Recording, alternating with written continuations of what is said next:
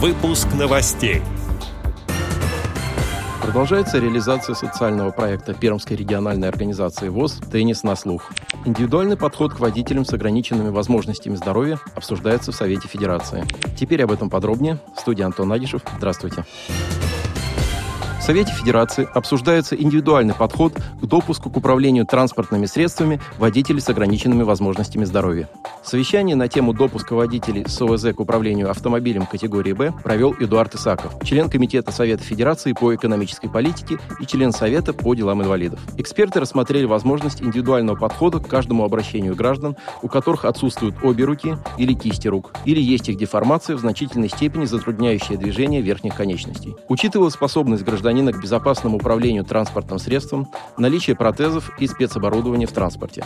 Эдуард Исаков отметил, что люди с ОВЗ имеют равные права с обычными гражданами. Недопустимо подвергать их прямой и косвенной дискриминации, изоляции во многих областях жизни, связанной не только с нарушением здоровья, но и с предрассудками в обществе. Мы должны обеспечивать позитивные условия для равных шансов на участие в привычных для обычных людей жизни, добавил сенатор. Работа в этом направлении будет продолжена.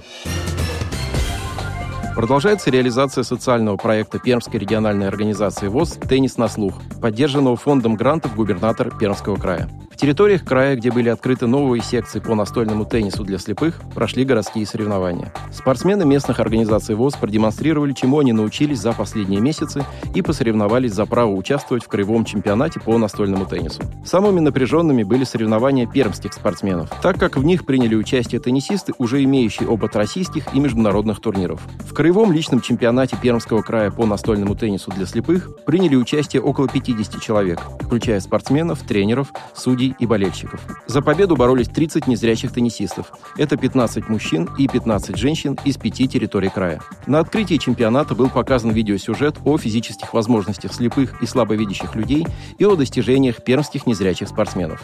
Чемпионат продемонстрировал высокую конкуренцию. Спортсменам, которые вышли в финал, пришлось сыграть по 4-5 игр между собой, чтобы определить сильнейших. В результате был составлен рейтинг всех участников и отобрано 12 лучших в сборную Пермского края. Они примут участие в чемпионате России по спорту слепых, который пройдет с 11 по 17 апреля этого года в Челябинске. Отдел новостей «Радио ВОЗ» приглашает к сотрудничеству региональной организации. Наш адрес – новости собака радиовоз.ру. О новостях вам рассказал Антон Агишев. До встречи на «Радио ВОЗ».